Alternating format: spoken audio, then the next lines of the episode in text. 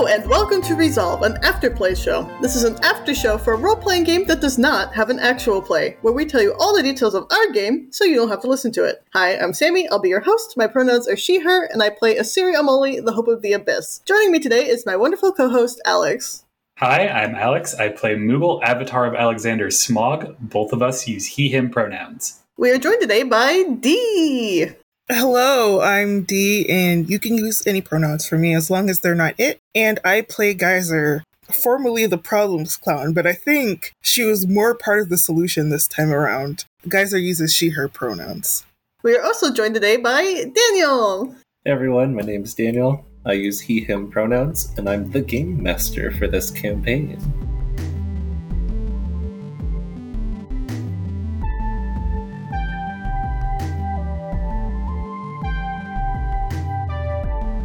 Welcome. Thank you for joining us today. Now that we're all here, Alex, why don't you tell us about the actual play? Previously, in a feat, Guyser traps the Eclipse Gang and turns them over to the UCPD. Isiri learns about Powder's artificial lung as she takes a bath. Powder and Isiri admit their feelings for one another, hold hands, and share a kiss. As the cops lock down the hotel, WorldCorps and Powder regroup at the cafe. They resolve to see Umbra at the Fashion Museum under a costume change from Guyser, fearing retribution from any gang remnants. WorldCorps meets with Umbra at the museum's design studio. He offers to finish designs on and construct Poni's armor if they find proper material. He also offers to make Smog's formal attire. Smog offers to help Umbra learn about Magitech to allow Union Charter to produce Psychoglass.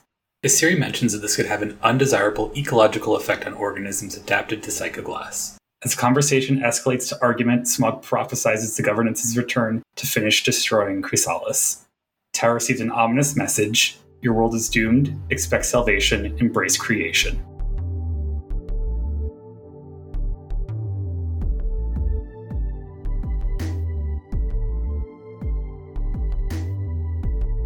So now that you've heard the actual play, let's do a deep dive into the session. This was a rowdy one, y'all.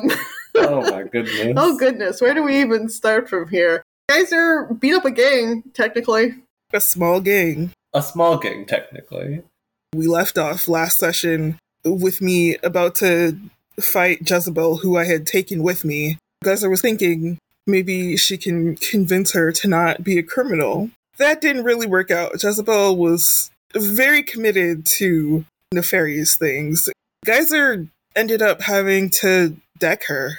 She got mad, stumbled, and ended up punching the wall and getting stuck in the wall. Guyser tried to continue to convince Jezebel to turn away from crime, enjoy a life as an upright and upstanding citizen, and again was unsuccessful.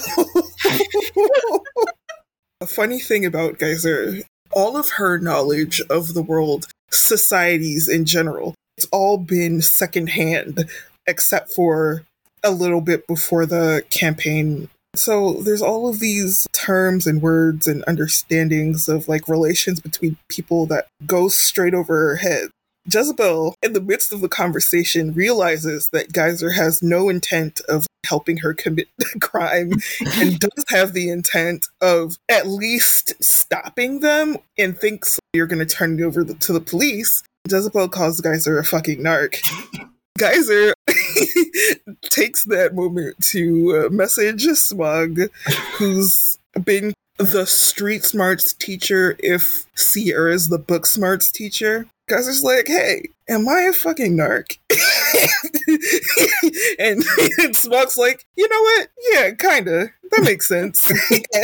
so Guyser runs with that. It's very chaotic because the rest of the Eclipse gang apparently escaped they also tried to attack Guyser, and Guyser's solution to that was the cube. the cube. The cube.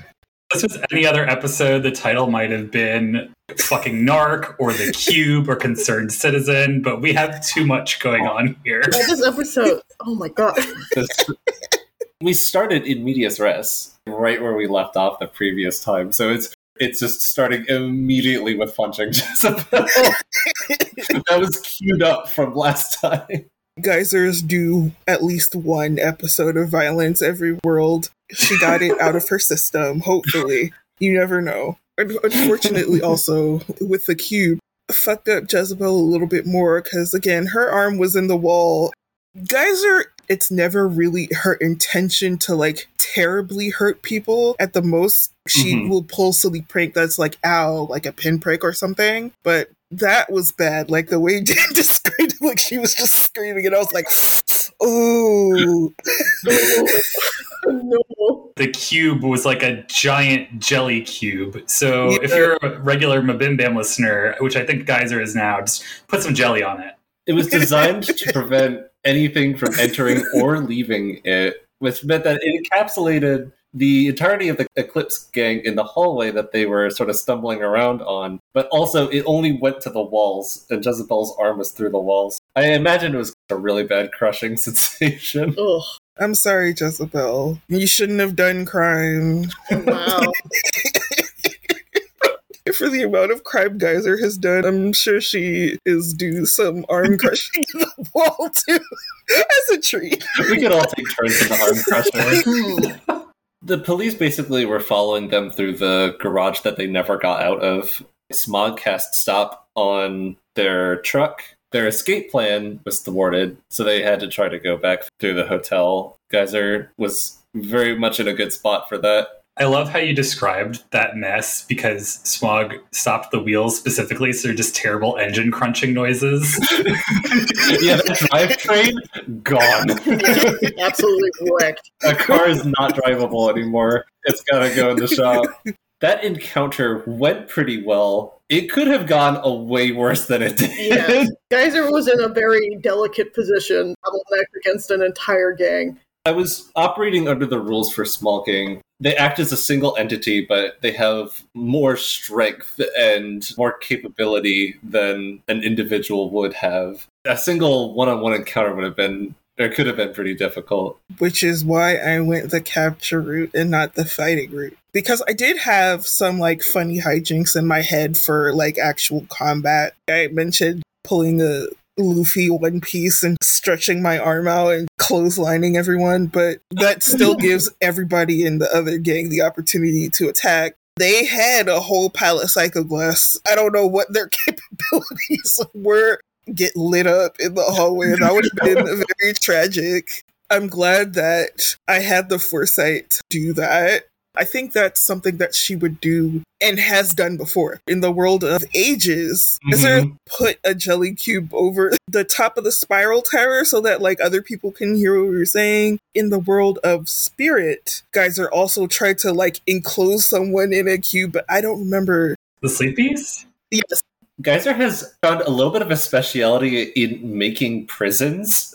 because World of Spirit, Guyser made the garden of water gun flowers. That was really effective at trying to keep things in or out of the cabin. Also, in the World of Ages, Guyser imprisoned that wolf. yes, in the fire cage in the ice. So there's like a, a layer of fire in the layer of ice. I don't think that was something I was thinking about doing intentionally. I think it's just very convenient for like what Guyser's personal magic system is.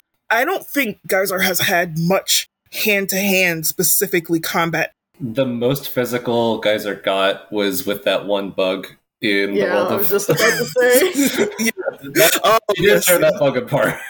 but But to be fair, he literally tried to eat me, yeah, with- and Guyser doesn't take kindly to I'll have to get back, to be fair. Smog does a really good job of playing like, let's get her to the right. Wisdom. Guyser's just like, I've never learned. And Smog's like, even though Smog's invisible and hiding, Guyser's like, hey, can you help me with this situation? The unlikely camaraderie slash mentor mentee relationship going on. I'm really enjoying, especially because Guyser eight sessions ago, maybe, was super highly distrustful of Smog. I don't know who you are. What's going on? and so now it's like kind of careened the exact opposite direction. Or are you thinking about the initial playbook change? Like that far back? Yeah. That was like 20, 22 sessions ago or something like that. Wild. Well, It's really crazy to feel myself know Guyser trust this person. I haven't really processed all of the implications of that, but from ground zero, it's massive, massive transformation. Yeah, for sure. I do think it's part of Guyser's growth. She is taking a step back and questioning things, but also taking the time to check herself. also with Tau too, which I think is pretty funny. Tau is further towards the powder side of things when it comes to like relating to Guyser. But I think that like party members have been extremely gracious in lending Guyser their knowledge when when necessary. Well, speaking of powder. Oh lord. Uh oh. it's time for the romance scene. Oh lord, here we go. when we last left off, Isiri had guided Powder up to the hotel room because Powder said she wasn't feeling too great. She wanted to go relax. The second we get up there, Powder's like, hey, can I use your hot tub? And of course, Sarah's like, yeah, why not? I guess. Oh, Lord. this entire conversation just went beautifully. I couldn't have had it any other way, really. I have to ask for you, Alex, and you, Dee. Did you have any inklings or hunches of a potential romantic interest? And if so, for how long? I have never played a tabletop game where there was explicit romantic interest between characters. So that was like so far off my mind. I think the one foray into that was like the first game where Arnold was like flirting with somebody. It was like for an end goal. Yeah. It was a cute scene and all. if you said that's an option, you can have romance with NPCs. I wasn't thinking about that, so I had no clue. What about you, Alex? Before I answer, I'm gonna like go back to what Dee said because I was like baffled by that. I think about all of my fucking characters' romantic lives. How is this ever happened? Like, oh shit, this is the first game that Dee and I have played together as players. Yeah. When I'm a GM, I really let players take the initiative with where Yeah. things are going. That game just didn't have. I guess there was a little bit with Bones, but I don't know. I feel like I was maybe the first person to pick up on something happening between Powder and Isiri, and I feel like I was screaming about it, but I guess no one else really caught what I was saying. I had no clue. Like you could have said they are gay, and I would have been like, "Look, a sign." And went on about my own. I wonder what that means. I was like dropping hints and like leading conversations. I don't remember exactly at what point I was like, "A Isiri has a crush on Powder. I was reading back through our notes. I think they're like, why is Isiri so nice to Powder all the time? And I was like, oh, because she has a crush on her. It just kind of escalated. Yeah. Sammie was telling me Isiri is going to be interested in romancing Powder at some point, but we wanted to let their relationship grow pretty organically for a while, and then it started to just come to be the right time. this is such untrodden ground for me because I've never done romance as a player. As a GM, I've facilitated romance with NPCs, but as a player, this is the first time I'm invested in the emotional status of both of these characters in their relationship, which is just bonkers to me because I almost never consider romantic relationships as part of my character play. That's funny to me because, like I said, Bones did have their romantic interest around for a bit, and then you were GMing the character that my character romance Vampire. In the last game, there's a couple places where like you sort of forced Bones into relationships, and he's like, "I'm married, I don't want to do it." like, go ahead. and then at the point where you did introduce his wife, it was a past version of her, so they hadn't met yet. It was really awkward and weird for him. So I don't know if I necessarily count that. I consider being a GM slightly different. It's not that I'm not invested in the character relationship, it's a different means to an end. Whereas as a character, I'm like, Powder and Isiri forever. I didn't even think that you had any interest. And even last week, you were like, something's going to happen next week, and I'm excited. And I had no, I was very clueless. Clueless. You have to bear in mind, I've been talking with Dan about this for three months or so now, at least. Know. Some of the excursions a series gone on with Powder were not planned, but schemed out to impetus this relationship and push them together a little bit. It wasn't fixed. Mhm. I'm sure at any point either of them could have stumbled and like pissed each other off. But I was like, Dan, this is what I'm interested in. I'm very curious to see how this goes and what the meaning of this relationship is because you have ostensibly a pirate and a mermaid together, and I'm obsessed. That is really cute. I'm very happy for Siri and Powder, who's my best friend. I can't wait for Guyser to give Powder a hard time. I'm not sure about Guyser's conception of romance other than sometimes people like each other. Guyser would be accepting and nonchalant of any relationship any of the party members get into. Yeah. There's no what does it mean to romance? Are they just like super good friends? Like A gal pals. Oh my gosh, they were they shipmates. were roommates.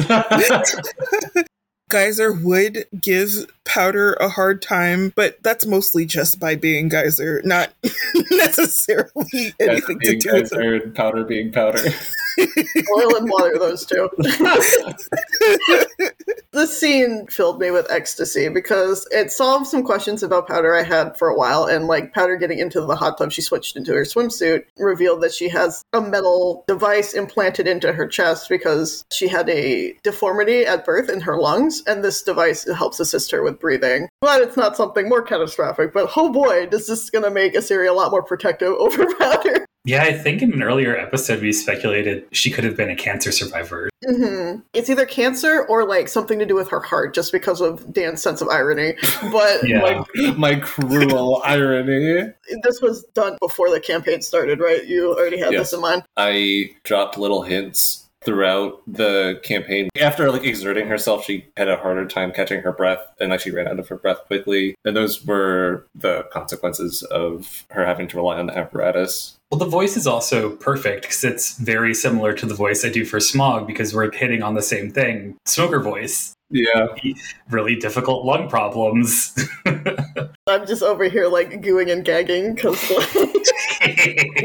these two are so fucking saccharine together. It's disgusting. Like, oh, Powder reaches out to hold a serious hand, and the series is like, "You've done this before. Do you know what that means in my society?" And Powder's like, "No, I'm not a mermaid, so how could I know that?" The series like, "Well, it's a very intimate gesture because other fish don't have hands. Mermaids are the only ones with hands. It's not specifically a romantic gesture, but it is very intimate. It's done between family and like really close friends, and of course lovers. Isiri is just like, what does it mean? What does it mean? Is this a human thing? Is this me misinterpreting? What is going on here? It'd be like an American saying some Japanese person's name without an honorific.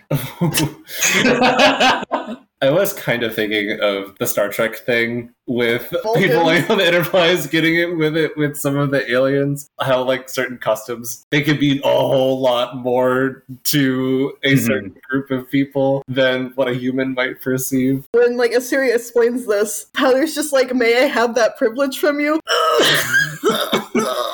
oh, just heart melting. You wanted the title to possibly be about a Isiri giving the gift, but that was what I was thinking would be the title before we got oh, along. You're so right. You're so right.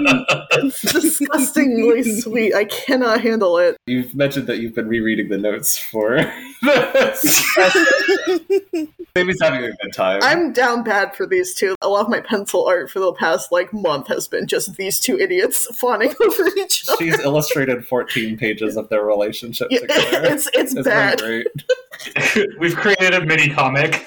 Yeah. I have. Uh, they have little interactions. It's gross. That's pretty gay, to be honest. Lesbians. Lesbians. I like love for Isiri because she's just a sweet person. The Cinnamon Roll, they deserve love too. So I, I ship it. I'm blindsided, but I ship it. Nice. I know the whole like cinnamon thing is just my projection onto Isiri. I know that's like, especially now that she's like awakened. that's not the extent of her character, but Guyser very much sees Isiri as nice fish lady. That's not a bad thing to have because a Isiri's personality didn't change when she woke up. She just had more experience and more knowledge regarding certain things. But at the same time, the Abyss sees all but does not know all. So I don't think at any point it would change her personality at all. In fact, this particular piece of the Abyss has always been this personality. she is just a sweetheart. Just like once you do take her off, it's hard to reel back from the ramifications of that. Not a bad thing to generalize for Guyser. But their conversation continues, and Powder admits a lot of survivor's guilt, I guess, even though she was so young during the war between the governance and herself. And she's like, she hasn't done enough for her people because she wasn't old enough to fight. She hasn't really had like a true proper job in this society. She's left behind a little bit by her disability. She just feels really bad and doesn't really know her place right now. Which I personally think is strange considering how scrappy Powder is. And I know your image of yourself and your negative self thoughts don't necessarily always match up with reality, but Powder is a very balls to the wall kind of person. I'm gonna get it done if it needs to be done. Not necessarily lofty brain wise, but real world experience.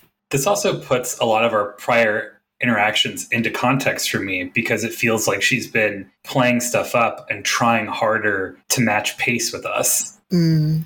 I have a unit that hit the nail on the head.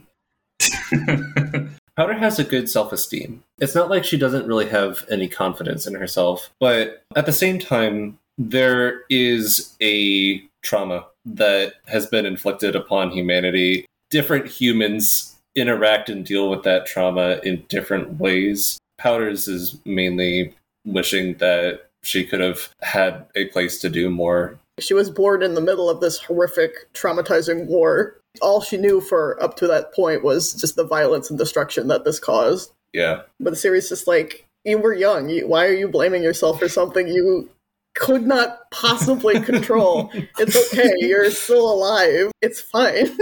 Enjoy with what you have. I'm a sap. It's disgusting. I just love love. I just love love. Listen, I don't break much, but like when I do, it's bad. they keep chit chatting back and forth a little bit. Isiri's just like, Can you confirm the status of this? Because I'm bashful and shy, so please, please spell this out for me. If this is official, Isiri's like, uh, It's tradition to give you a gift. And I don't think you want the actual gift, which is fish. so let me do something else for you. She asked Powder if she has some extra psycho glass because she gave some to Poni earlier. So she was like, Oh, do you have any extra? And by God, the world's most intimate gesture of giving her one of her prized grappling hooks made to her by Captain Terra. The trust, and like last episode, she didn't give it to Smog for the same reason. The parallels. I'm going to die. We've broken Sammie. the possession that Powder holds dearest, she entrusted in to Isiri, knowing full well that it might be completely transformed into something unrecognizable, but it was a trust that she gave. Well, Isiri can't do that because it's her prized possession. So what she does instead is, and I was planning on making a particular item for her anyway, just for practical purposes. But I was like, oh, this can work out in my favor a little bit. So what Isiri does is she doesn't morph the front end of the gun at all. She just does the bottom of it. She alters it a little bit, puts a tooth in, and everything the abyss touches taints it slightly. So it becomes a obsidian glass bayonet with one of her teeth in it, just like a really sharp knife. Oh, it's so good. It's so cool. Can you imagine the radiant transformation from this clear, pure substance into this black obsidian with like a shark tooth at the end of it? That's dope as hell. We've done something similar before. Yep. right. This thing can cut anything. I'm so excited for Powder to use this in a dramatic moment. Oh, honestly, I take it back what I said earlier. We have had romance in this campaign before with Poni and Horsefly. Kind of. I don't know if that counts. In my mind, it counts. I shipped it. We'll keep those doors open. It's been so long since we talked about the romantic options. This is true. A lot of new Wait, did I call did I call Powder and Isiri in that episode? You did. you proposed that that could be a pairing. and Sammie's just like nervously clutching the table. I think this just speaks to my poker face. Let's be real. That's, that's going to be a good one to go back and listen oh, to. oh, I'm so excited to listen to all these when we're done. no one, no one here. I think Smog having romance would be funny because I feel like he'd like end up with a real asshole that's only nice to him. I think Smog is the asshole who's only nice to his partner. yeah. I was like, Smog's currently in a relationship with Alexander. Whoa. That's- uh, Running side with the hand and all the gears. to finish up this scene, Powder's like, all right, this is really sweet. Can I show you some human body language? And I was like, this is going to get real saucy real fast. I legit thought Dan was going to fade to black there for a second, but what happens is Powder tells her to close her eyes and kisses her, and then at that moment, the police come in because they're, cops. they're fleecing the building because of the freaking Eclipse gang downstairs. this is also the moment that Powder checks her phone and sees the message from Smog that they want to meet at the cafe. You know, there's a knock on the door basically saying it's the cops, open up, and Powder's just like, oh shit, oh shit, checks her phone. There's five text messages, one of them Smog saying, let's meet up at the cafe, cops are searching the building. There's like an alert saying cops are searching the building. They gotta get out of here. Where does the time go? The romantic scene is cut short, and Sammie must spend a link to create a balcony that she can abscond from with Yeah. Powder. A minor retcon, It- as we shortly, established. okay, this is entirely a joke between me and Dan, and it's stupid. It's not even funny. Because Isiri is so fucking large, I imagine a lot of their relationship is just going to be her picking up powder. Whenever I have a stupid thought regarding the two of them, I'll tell Dan, picks up powder. And so I had to make a, an excuse. Like, she's not going to sidle through this tiny ass human door. So she's going to, she can ostensibly fly. So she's going to go out the balcony and go down the side of the building. She picks up powder. She picks up powder. So That's been like our kind of code term for Yeah. Assyrian powder's relationship stuff. because a lot of it started when she saved Powder from drowning in the lemma. Yeah. So picks That- up Powder. That was one of the first sort of instances of maybe a relationship happening, at least in my mind, because we didn't really establish it at the table. Powder wasn't really drunk. She was a lot more sober than she might have come across as. It was more to go back up to the room. She, they're, they're down Oh, bad. powder. It's so bad. These two are morons, and I can't wait to see where this leads them. we get back to the cafe. Smog has called everyone to order, does not want to get caught by any possible remnants of the gang. There's a little bit of conversation. Is there anything important to point out there before we get to you know what? yeah, I don't think so. We're recapping for player knowledge. Isiri and Powder do walk in holding hands, and I mentioned in game that Smog is just like, well, finally that happened. like, and now, yes, that makes sense. On time. On time, yes, this happened on time. Fuck you, time god. we resolve to head over to the fashion museum again because Umbra should still be there. And Smog is like, we need to try to go incognito, which is a heavy handed hint for me as a player to see if Guyser would like to do a costume change. Oh my god, the costume. This is a move that I picked up because I spent a bunch of links to gain experience points the last time.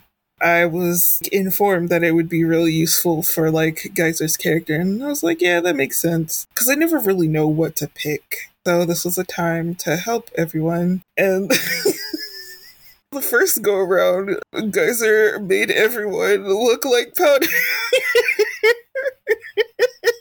and it's, you just have this romantic scene and then you come to a cafe with your new girlfriend and then you're turned into your girlfriend. Turns you into your girlfriend. Sorry about your girlfriend. We turned you into you. Listen, I know you're beloved, but I don't want to be you. I think everyone was just like a clone of Powder, Horrible. and Powder's just like looking around like, what? Poor Powder. The psychological damage we must inflict. I did talk down Smog into being a quadcopter, and we did say that Poni at least looked like Hound. yes. Yeah, I changed everyone's costumes. I kept my human appearance and just put me in normal clothes. I just changed Powder's clothes. Well, part of this is what happened at the second change when everybody gets their human sonas. Oh, Yeah. So, like, I think the first time everyone was powder except for Smog and Poni, which were different robots. There was like a bit of a conversation. This is still going to stand out. So, Guyser used costume change again to change that costume into a different one for everyone. That was the human sonas. Did we talk about human sonas like back to back with romance? Is this both of those things finally Yes, paying That's off? That's why I'm like, what, why? Why are with each other? We just had to get that out. It's, it's Guyser. I'm sorry. History repeats itself. Anyway, Guyser has more muted colors. The clown hair is gone. Tau's draconic features fade away because Tau is mostly human anyway. Poni is wearing a gingham shirt and some overalls and cowboy boots and their sparkly cowboy hat with like mousy brown hair. God, the overalls. Just too cute. It's so good. What, what was. Smog wearing? Smog was wearing pretty much his same hoodie, but without the lighted effect. But it was down, so you could see his like really long pink hair showing now gray roots because he's old. and he was wearing fucking hot topic zipper clasp pant shit with Doc Martens. Yeah, and then Isiri is seven foot tall, really dark skin, red dreadlocks, vitiligo where her lights would normally be. And wearing A black mermaid dress because I'm fucking hilarious powder was just in all denim. for some reason. yeah. Canadian tux. Still It's the the lesbian uniform. It is the lesbian uniform. I'm so body my highest honor. Lesbian. I think um Guyser had a bit of denim too. Like she had a jean jacket and a navy blue t-shirt and jeans. I just imagine Powder and all the denim, and then Guyser and all the denim, and then Poni looking like the homophobic dog, like I know what you are.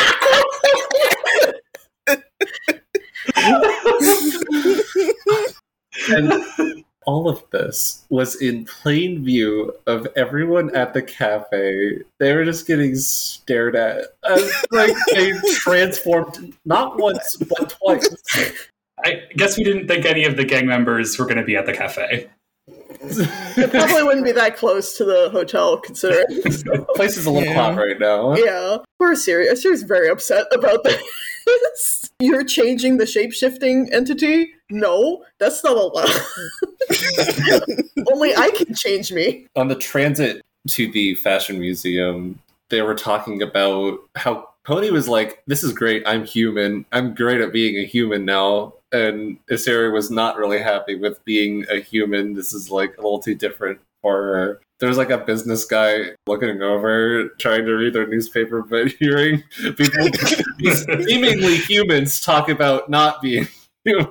Powder's like, you still look hot, sweetie. It's okay. And then Smog saying to the guy that they're just doing a live action role play. I don't know what I was thinking, but I just I was just like, okay, yeah, big fan. You're on the bus. You're gonna definitely see some things riding the bus in Union Charter. you could have told me to do a role there, but I was so right on with it. Like I did not leave any pause for more questioning that you were like, yes, that's fine. That's good. Must explain it. The only logical conclusion. Out of character, I was like, this is very meta because like we're LARPing in a role playing game. I love it when that happens. I love the idea of doing a role play in a role playing game. It's so good. We have a little conversation with the greeter at the museum. They eventually recognize Smog's voice, but obviously not Smog. And then we head up to the design lab where Tau is tracking Umbra and find some guards. Gotta convince the guards to let us pass, because certainly we're not outworlders anymore. Look at them. We're just a group of really weirdly proportionalized people because half of us are five foot tall and the other half is seven foot tall.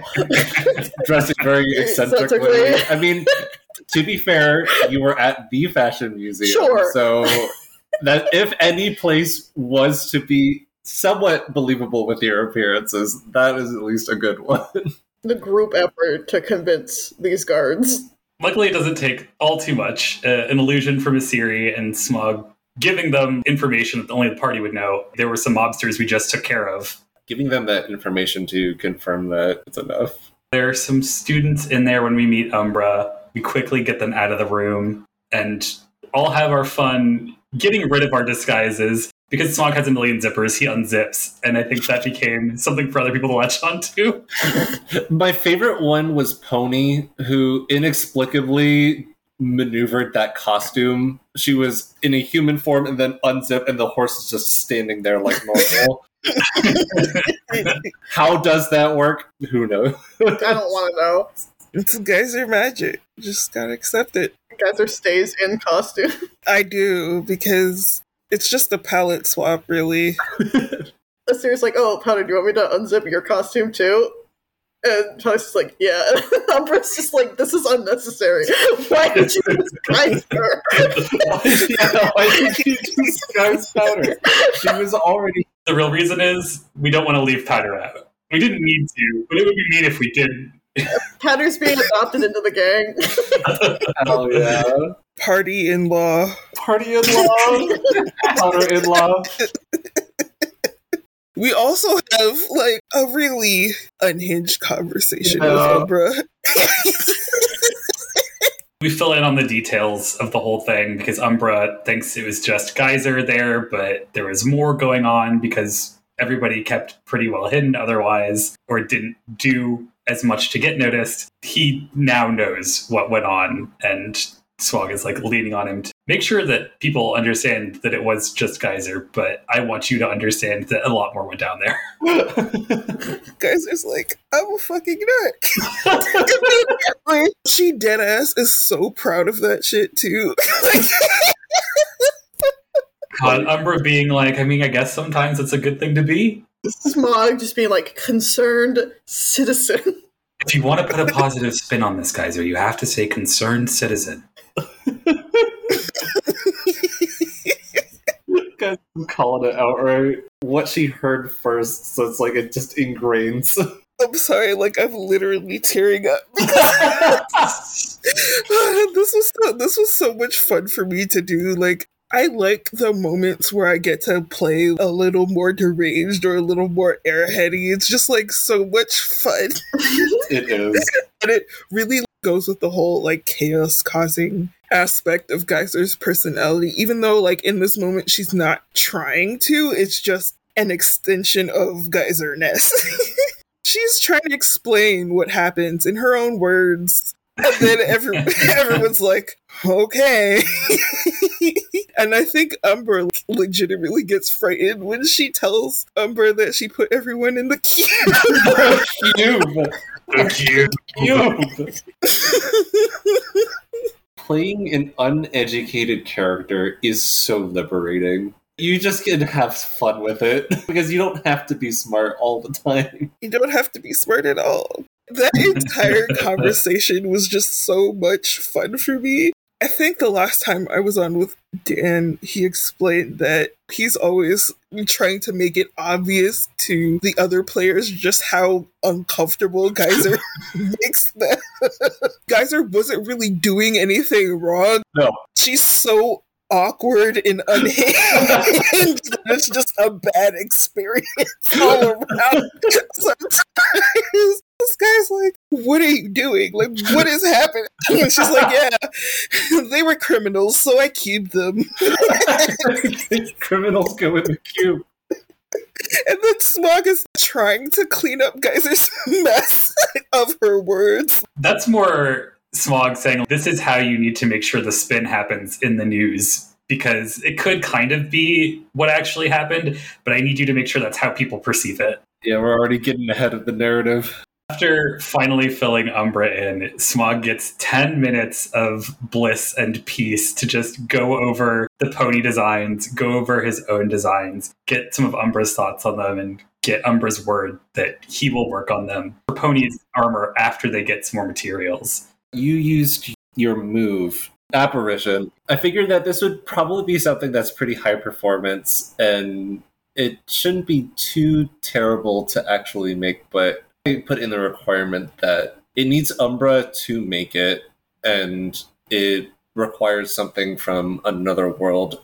It actually leaves some room for maneuverability. I know you had something in mind. Uh, mystical ceramic or like a plasteel. I just fell in love with the ceramics from Final Fantasy 16, and Yeah. I think they work really well with what Carolyn and Poni were saying about a more rococo design. The formal piece that's going to be fine, but it's also it's going to take a little bit. Isiri ends this piece in quiet with questions about why clothes exist. She's struggling, man. Much like like written language is something she's struggling to wrap her head around entirely. Is your skin really that weak? like, are you that pathetic? She's trying, man. And again, this is what Dee said. It's liberating to play a, a stupid character. The series is very smart in certain instances, but this is not. one. Yes, human skin is kind of weak, and also sometimes you don't want to be pussy out everywhere. Like, I don't know, man. Oh Maybe my you should try. Nasty fish. So, uh, Smog is also here, like, not just covering himself up. It's like, I want pageantry. I want to fucking show off. Yeah. And Isiri not get it. Seriously, like I can show off whatever I want. Like right now, let's like change its color. Yeah, I could create an illusion, but that's such a cheap effect. Like, I want something that's there. this sort of just escalates. Smog continues describing the designs and talking to Umbra about the potentialities of using Psychoglass in these designs and what that can do, slash, accelerate harvesting or make it more efficient. And the series just like, that doesn't sound like a great idea. so she challenges Smog on that front. As Smog, I was like, I'm at this point where I have a little too much knowledge because I'm about to change playbooks and I need to play that up. Smog has this intuition that Isiri actually garnered in a very recent episode that things are fundamentally fucked on this planet. Yeah, We need to get everything out of here, even this ocean life. We can't not harvest as much psychoglass as we need to get everyone the fuck out of here. This is why I keep Yeah. joking. Mom and dad are fighting at the table again, with Smog being, which in reality, Smog is Father Time, a serious Mother Nature. Let's be real here. nice. She's just like, you're just gonna give up. You're not even going to try to protect what's here. Life will find a way. It's still here. And Smog challenges. It's just like you're not the only one tied to the nature here. And Isiri like, I am the nature here. What are you talking about?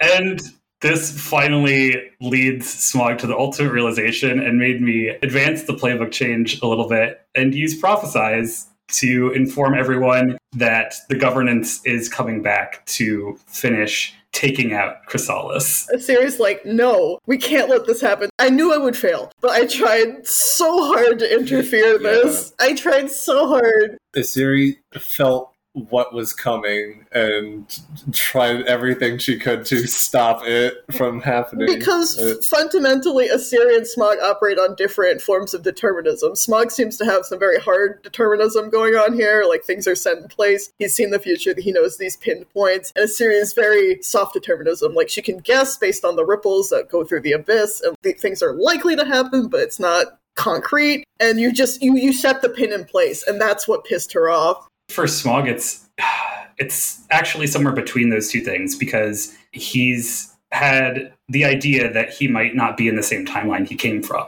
hmm So there are certain things that are pinpoints, yeah. but there are also things that must be different here because of the change of Tau. For context, Prophesize is an advanced move that only one player in a campaign can take. It allows you to make a prediction that will absolutely happen. But that's it. Once one person uses it and makes that move, it's done. It's very interesting the relationship between Isiri and Smog. It's like two different types of thesis. It's a dialectic. Smog, acting as the avatar of Alexander, is very much aligned with concepts of time as you understand it from one perspective. Isiri seems very much aligned with concepts of space as you see it from a different perspective.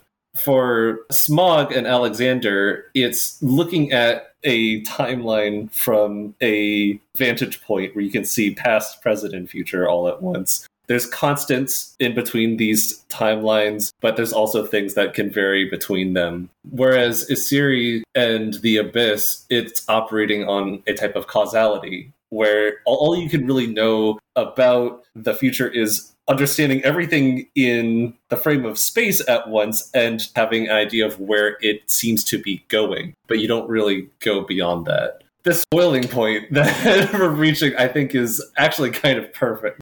Alexander is uh, an actor of holy judgment and righteousness in a certain sense, but on the opposite of series, just a being of mercy and care. The way they handle things, we've created eidetic foils. It's so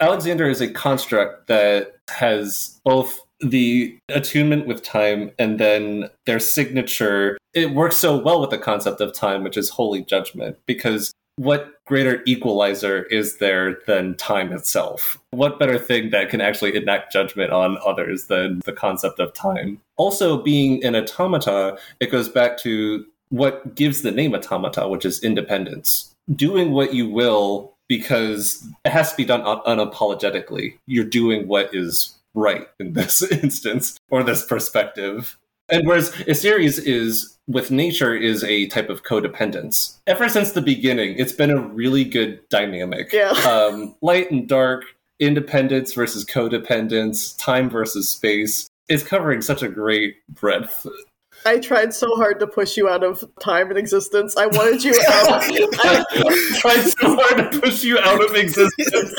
I wanted you out of this fucking dimension so bad right now. oh man, the ramifications. The Rammies. The Rammies, bro. So Rammies. This prophecy is perfect. Yes. Because there is a lot about this that I was considering that could happen based on what you all have done. I have made moves in the background. It put all of these pieces in place that made this just a seamless thing to turn over into. We basically ended the session with Tau receiving a type of vision, a red background with a black governance insignia, the words, Your world is doomed, expect salvation, and embrace creation. The governance is back, baby. After that session, it did cause me to pause because it's not just this world that's at stake at this point. We still haven't gone to the other world and collected every single piece, right? We also have the world of the lost here, the world of the lost that's in every other mm-hmm. place. Smog just or Alexander invited certain doom. From the perspective of using prophesize. Yes, please. I don't want it to be like Alexander caused this to happen. That could be the way the characters interpret it. I can't control that. It's more that he remembered that this happened, and I, as a player, wanted to use this because yeah. I've been trying to resolve. I really like the idea of Smog having to cast Zeta Flare, and I'm so worried we're not going to see it in the game. I need to construct the way that that happens. Yeah. And mm. Prophesize created the perfect opportunity to be like, this is why this all had to happen in a weird order and why Alexander had to fuck everything up time wise and why Smog has to be in different places at different times. You had to flex your big powers. I had to flex my big time manipulation powers. It's like you should flex that in your own goddamn universe. it's, the Rammies. The, the Rammies. other people have gone back to the other worlds too, and I think Guyser hasn't really gone back to a world. I'm kind of excited to see how everything dovetails into each other, but at the same time, there's so many decisions that I see us having to make, and Guyser's barely hanging on to like being a functioning member. to touch back on what Alex just said, it's not that Alexander put this event into place. The timer was already ticking. We're just yeah. aware of it now. This is a bottleneck for the timelines. It is a constant that it needed to be announced so that you all have a chance to change what happens next. And you've pissed off the abyss.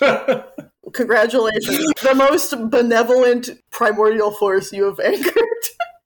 In my interfere, nothing physically happens in the room. The only noticeable thing would probably be like Isiri's eyes turning black and like maybe black ooze leaking from her eyes. Other than that, I didn't want anything corporeal to be apparent to the other players. I just wanted it to affect Smog and Alexander directly. But there are things going on beyond that. I knew it would fail because, like, I have a minus two in dark, so interfere is not the best. Ironically, the one person who would be great at interfering has no clue what's happening, and it's not in her skill set. That's actually something that I didn't think about before, which are like Guyser's real limits. But I'm curious as to how this is going to affect party unity moving yes, on. Yes. Especially because I'm about to throw a whole nother grenade in here of doing a playbook change. Oh, I am too. I'm not like changing my playbook. I have actions planned for when we start back up again. yeah. Isiri the only time that she's been against what the other players are doing is when it had to do with protecting life and the environment or like protecting balance. I won't say protecting life because she will like fuck up a fish. She'll fuck you up, yeah. Yeah. Now we have palpable tension. And before it was kind of like everybody wants the same thing in general. Now it's like, no, are we gonna force people to pick sides? I could see Tau trying to play, oh, kumbaya, everybody, blah, blah, blah. could see like Poni, like, nope. And If I could double lock my Dark Link with Smog right now, I absolutely would. it's bad. enemies. With friends like these, who needs enemies, right? There's just so much to think about. It's honestly hurting my brain.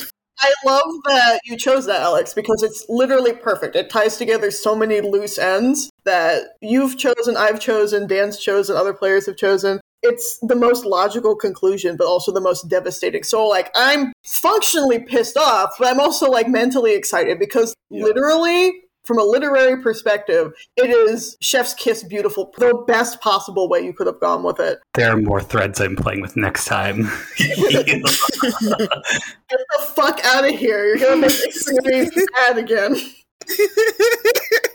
I am so excited for this. I know what some of my next big steps are. I'm so excited because I think we all have something in mind, and it's going to get completely obliterated by actually playing. Yeah, Yeah. absolutely. That's been my experience this entire campaign. What little plans I've been making have been utterly changed.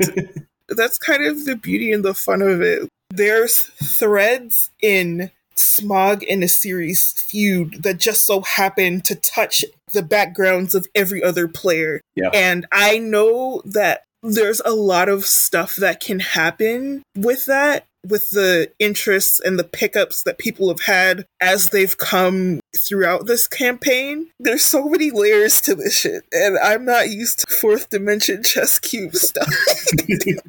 we play this right, this is the climax of the campaign, and we could start having falling action. But I don't, I don't want it to end. How many more worlds do we have Two. Two. there are three cores that still Hmm. must be connected, and there are two worlds Hmm. that you have not visited yet. Once you get through the other two worlds, finishing up with the World of the Lost will not take Hmm. very long. Guyser, by chance, has had the least exposure to the world of the lost and the least understanding of the world of the lost. There's a lot of plot holes for me personally. We'll just see. I can't think about it anymore because I'm going to give myself a headache. oh, what would you guys have done differently? Nothing. This was one of the strongest sessions we've had, which is surprising because it's supposed to be a side story. I'm not sure how it's going to pay off yet, but I am curious about the the two paths here. Like, what if I did not change playbook? Because I think it this is the right time. Something big Mhm. is happening. There's a prophecy to play with. But on the other hand, I'm like, what if I just let the drama right now ride out? I'm definitely still taking the book, but I'm curious about these paths. Yeah. I've kind of subconsciously let the other players pilot Guyser a little bit. and, and while I don't regret that, I like how it turned out. There are definitely moments where, as a character, Guyser would have taken a more strong, more authoritative role over her own actions, but I just decided to like let it play out as it was. And if I had 10 minutes to think about what you're doing next before I make any decision, I probably wouldn't have let myself be led around so easily this session, but it's a minor thing. You can also use that to inform Mm-hmm. actions with Guyser going forward. Yeah. Having those moments of reflection definitely help you figure out how you're going to deal with that when something comes up later. I don't think there's anything I regret doing. There's a couple things I would like to have asked Powder in that scene that just slipped my mind, but they're very minor, so it, not like a huge deal. And I wish I had a little bit more back and forth with Smog, but I know we were cutting close for time, so I feel like this conversation is going to continue next week in a more explosive way with whatever grenade Alex is going to throw at me next. Next time on the Rammies. I have a feeling it'd be a stun grenade. oh, I can't wait to get flashbanged. Gonna depth charge this fish. Oh, Lord.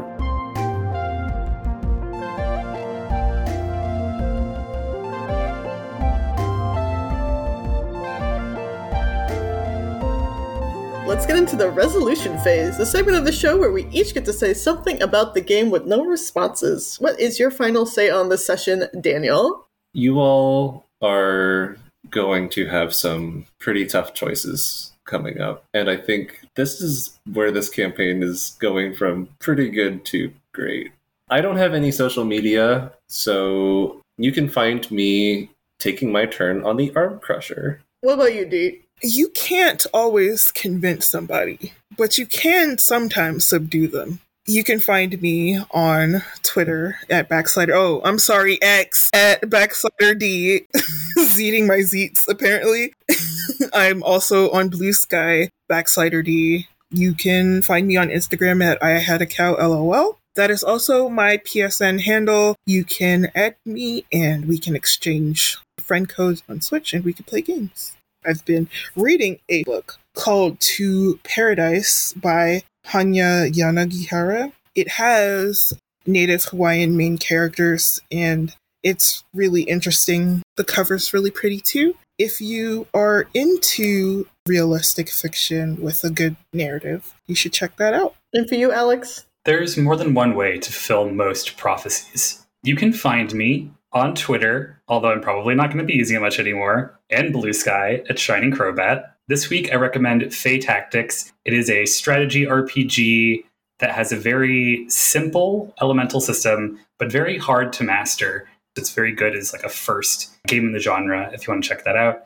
It has beautiful music and pixel art. And for myself, I just want to remind everyone it's not the shark that you see that's the dangerous one, it's the one that you don't see. You can find me making people walk off the plank for putting their hands on me doubloons. This has been Resolve, an afterplay show. You can find us online at most social media sites at Resolve AP. Except Instagram, which is at Resolve After Play. Thank you so much for everyone for joining us today. You can buy the game we're playing, Interstitial, Our Hearts Intertwined, from its creator, Riley Hopkins, at linksmithgames.com. All links will be included in the episode description. Thank you again for listening. We end our turn here, so now it's your turn. Tell us what's happening in your game.